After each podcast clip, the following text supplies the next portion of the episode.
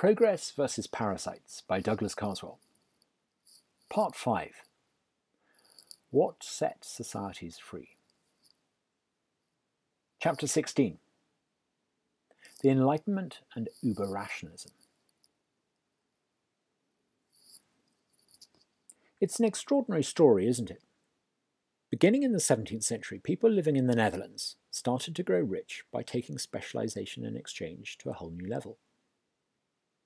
Instead of localized self sufficiency based around farms and villages, towns started to trade far and wide, creating a regional and eventually a global trading system. Others followed. In the 18th century came first the English and then the Americans. In the 19th, the Germans and the Japanese started to go through a similar process. First, the established internal order was overturned. Out went the Habsburgs, the Stuarts, the Hanoverians, the Junkers, the Tokugawa clan. In came outside influences and exchange. In the wake of each upheaval, the productive were freed from the feudal. Trade growth and industrialization followed. Societies in which the productive are set free flourish. But are we any closer to understanding why some societies are free while others continue to be ruled over by parasitic elites? It's not, as we've seen, simply down to the shape of a society's institutions. Extractive though institutions might be in societies controlled by small elites, it's ideas that ultimately facilitate such extortion. Ideas, not institutions, account for one why some societies are free while others remain feudal. The rebellious Dutch didn't just overthrow an old extractive elite, they repudiated an older way of thinking too. The Dutch ousted the Habsburgs because she was full of self governing religious communities and towns, and home to radical thinkers and rationalist thought. It's only possible to properly appreciate the English or the American revolutions if one has some insight into how the insurgents thought. They might have been separated by a century and by an open ocean, but both sets of rebels on either side of the Atlantic were animated by similar sorts of ideas, often those that emanated from Hobbes and Locke. Now, there's seldom been a shortage of clever people on hand to explain that it's clever people who account for human progress. Ever since the 18th century, a whole string of philosophers, among them Hume, Kant, Montesquieu, have made much the same point about reason underlying our elevation. In our own time, Steve Pinker attributes the progress that's happened in the 19th and 20th centuries to the 18th century Enlightenment that preceded it. Are they right? Was it the Enlightenment that set societies free and allowed them to flourish? The Age of Enlightenment saw a series of major scientific advances, extending our understanding of the natural world. From the motion of the stars and planets to basic chemistry, people found rational ways of explaining the world around them. What had once seemed inexplicably mysterious, if not magical, could be understood through science. This undermined traditional structures of authority, belief, and scientific thought. Before the 18th century, it had been widely believed that everything worth knowing was known and was enshrined in one or other authoritative texts the Bible, or the Quran, or the Torah, or the teachings of Confucius. As the 18th century unfolded, some started to appreciate that knowledge is in fact acquired cumulatively. Not all that can be known is yet known. Whether this was a consequence or a cause of scientific discovery can be argued either way. What is definite is that there was a slow corrosion of the old certainty of knowledge, the previous insistence on authority. Think of the Enlightenment as a kind of rebellion, or what the physicist and philosopher David Deutsch calls the rejection of authority in regard to knowledge. People came to appreciate that not everything that could be known was known. It encouraged people, in the words of the newly founded Royal Society's motto, nullius in verba, not to take anyone's word for it. reason replaced custom and fairy tale as a source of authority. Instead of deferring to kings, people started to insist on the authority of the people. Centuries of rule in accordance with custom and privilege gave way to rulemaking on the basis of what could be deduced to work. Soon after these subversive ideas began to percolate through certain European societies, there followed a dramatic increase in output per person. Post hoc, ergo propter hoc. The rationalist revolution in the 18th century must, many have supposed, therefore cause the industrial one in the 19th and beyond. One of the problems with the theory that the 18th century Enlightenment put us on the path to progress is that the chronology doesn't quite fit as neatly as sometimes supposed. If the 18th century Enlightenment made possible the progress that followed, what are we to make of earlier advances? Should we simply overlook the fact that Dutch, for example, achieved an even earlier industrial revolution? All too often that's precisely what's happened. Dutch economic development in the 16th and 17th century, despite being precocious and the first sustained increase in per capita output in any large society since the fall of Rome, is often simply ignored. Perhaps this is partly down to the bias of English language historians, but it also reflects the fact that there was something rather awkward about a process of takeoff that clearly precedes the 18th century Enlightenment. If forced to account for the so called Dutch Golden Age, many historians end up treating it almost as though it were an accident, a one off, rather than a harbinger of the progress that was to come. Or else, rather than writing up Dutch economic development as being about innovation and ingenuity, they argue that improvements in Dutch incomes were somehow all a consequence of extortion in the East, even though Dutch per capita output increased before the acquisition of a Dutch empire. What about those even earlier examples of societies that achieved sustained increases in per capita output? Are they to be downgraded to fit the Enlightenment explains everything narrative as well? Venice, which was for several centuries in a league of her own economically and technologically, is often treated by historians as just another northern Italian city state, exceptional only by being built on water. As with the Dutch, the extent of the Venetian achievement is an awkward fact for those who insist it wasn't until the 18th century Enlightenment that progress became possible. Some try to get around such inconvenient chronology by extending the century of lights back into the 17th century and earlier, incorporating Renaissance and medieval humanists too. How many early Christian thinkers do we need to accept to help lay the foundations for Western thought before we give up on the idea that the 18th century alone gave rise to rationalism, or that rationalism alone accounts for human progress. It's not even as if the 18th century was the first time that new ideas had begun to erode Europe's established order of princes and priests. 200 years before the collapse of the Ancien regime in France, the Protestant Reformation had triggered a bloody series of uprisings against hereditary hierarchy in Germany. The leaders of the peasants' armies in early 16th century Germany issued their 12 articles demanding the abolition of princely and priestly privilege, long before Rousseau wrote about the rights of man. Extending the Enlightenment back into the Middle Ages stretches credibility. Incorporating antiquity into it would be ridiculous. So, what is one to make of the clear, compelling evidence of a sustained increase in per capita output in the Roman Republic, unsurpassed for over a millennium. Should we see Rome's ascendancy as merely a matter of conquest and military endeavour? The Roman Republic enjoyed a rise in living standards due to specialization and exchange, and it's not possible to account for it as simply the accumulation of wealth from overseas provinces.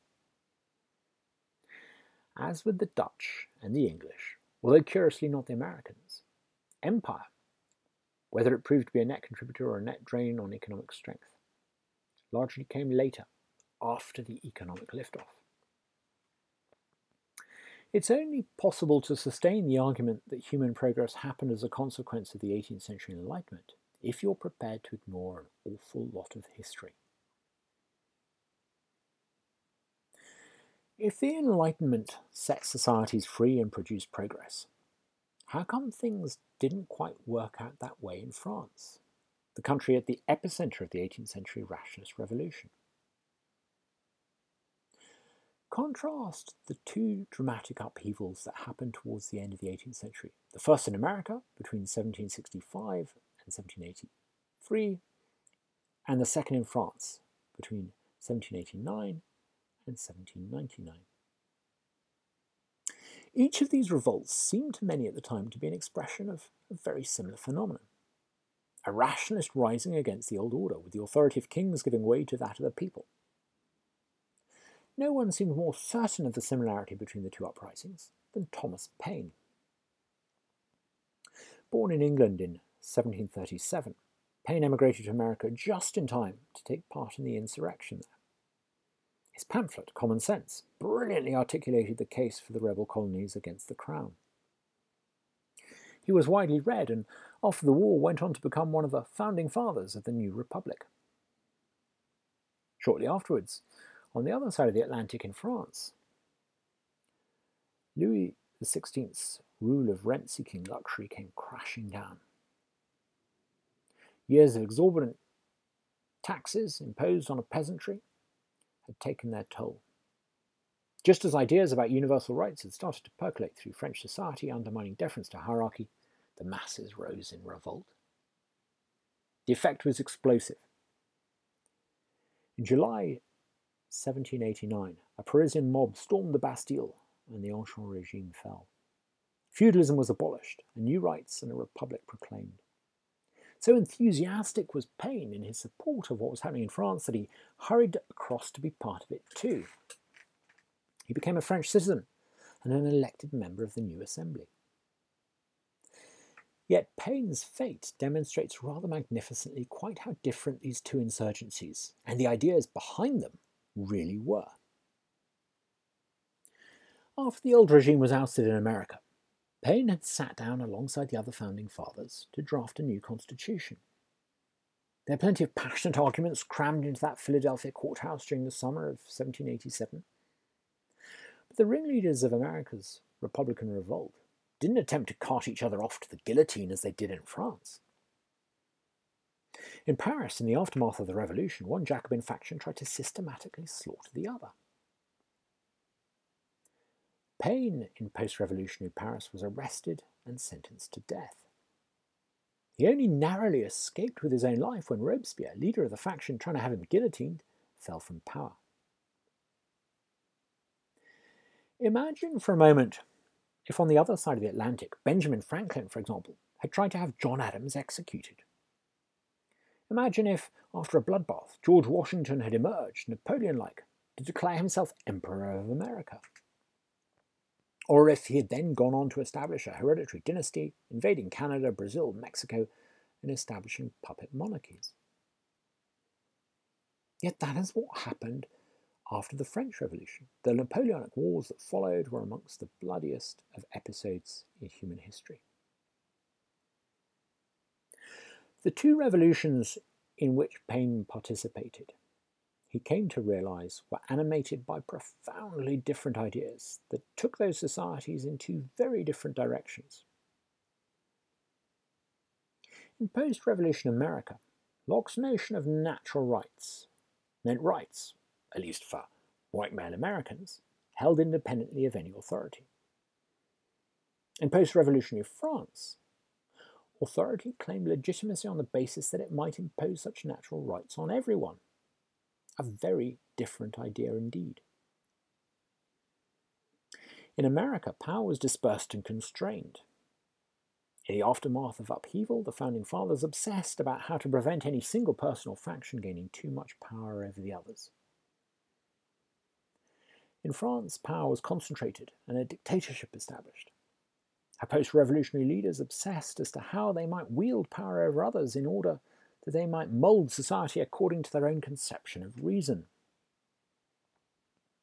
With its cry of liberté, égalité, fraternité, Rousseau's revolt is often, even today, seen as central to the path of progress. But it wasn't. It unleashed a tyrannical bloodbath Rousseau argued that the interests of the individual and the whole of society could only be reconciled by what he termed a general will. This led directly to the terror. In parts of France, such as the Vendée, atrocities committed by the revolutionary armies were on a grotesque and epic scale. Frenchmen were forced to prostrate themselves before those who governed in the name of the general will. Citizens who refused to obey the diktats of reason, wrote Rousseau, must be forced to be free. Jacobinism is not part of the story of human progress.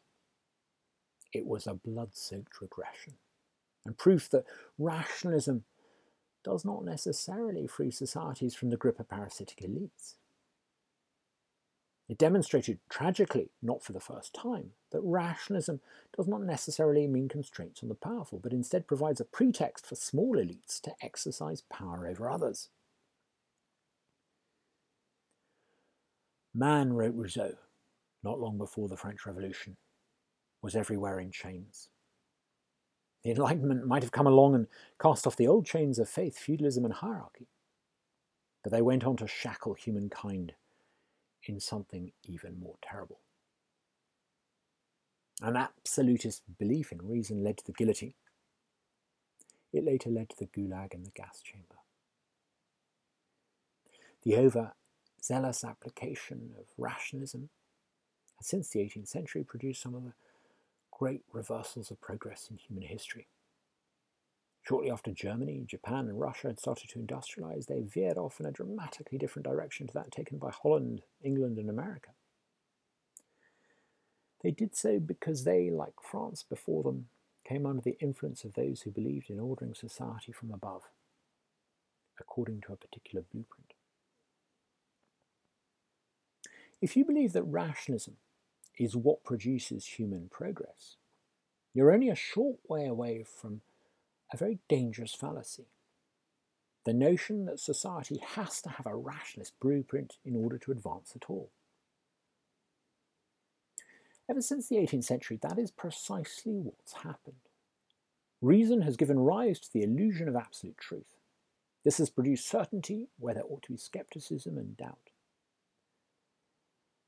Far from just undermining the authority of the old order, uber rationalism has helped impose a new one. Instead of enabling a spontaneous economic and social order to emerge, it's encouraged small elites to arrange things by design.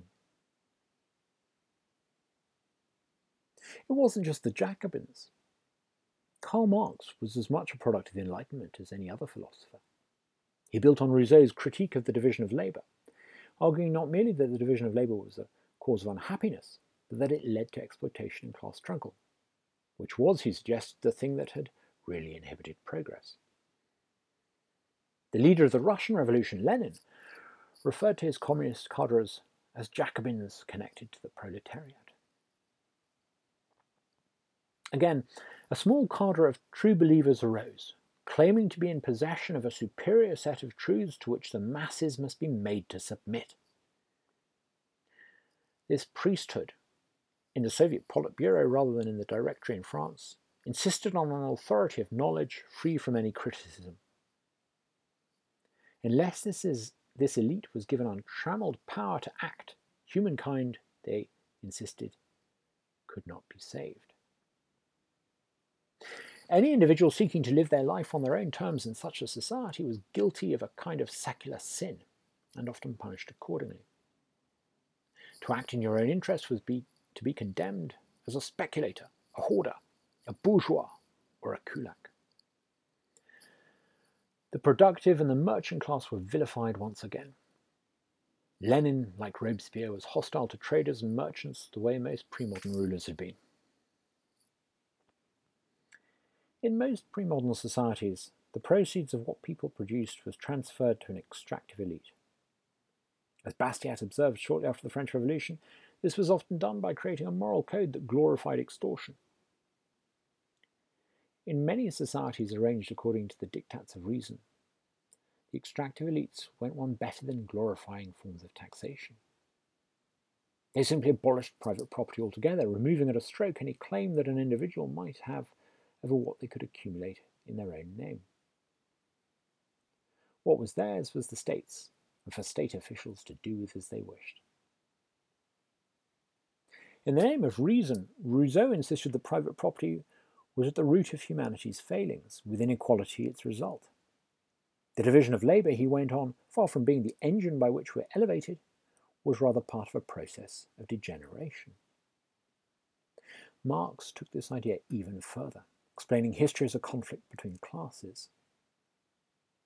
Societies arranged according to these sorts of Enlightenment ideas were, unsurprisingly, not great centres of specialization and exchange.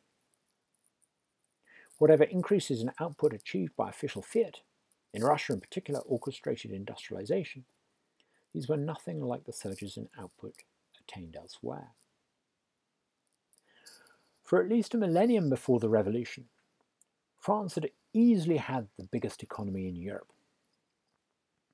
She was overtaken by England, Germany, and others in the early 19th century, and has been a second tier economic power ever since. Soviet Russia, with a vast population and an industrial output, was for a while a great power. But that outward strength, like that of the Ottomans or the Ming, was never matched by internal innovation or by impressive per capita indices, other than those that measured social decay and despair. In Germany, grotesque ideas about ordering entire continents by design were promoted by those influenced by thinkers such as Theodor Fritsch and Paul Lagarde. This led directly to the death of millions. Stefan Zweig was just one of many victims since the 18th century. Victims to the idea which took hold that society is best ordered according to some sort of rationalist design. Far from explaining why power was dispersed within certain societies, the Enlightenment generated ideas that were just as likely to concentrate it with murderous consequences. Thank you for listening to this episode of Progress versus Parasites. I'm Douglas Carswell, and I very much enjoyed talking to you about the subject of my book. If you're interested in hearing more from this series, please do listen to some of the other episodes available on my podcast.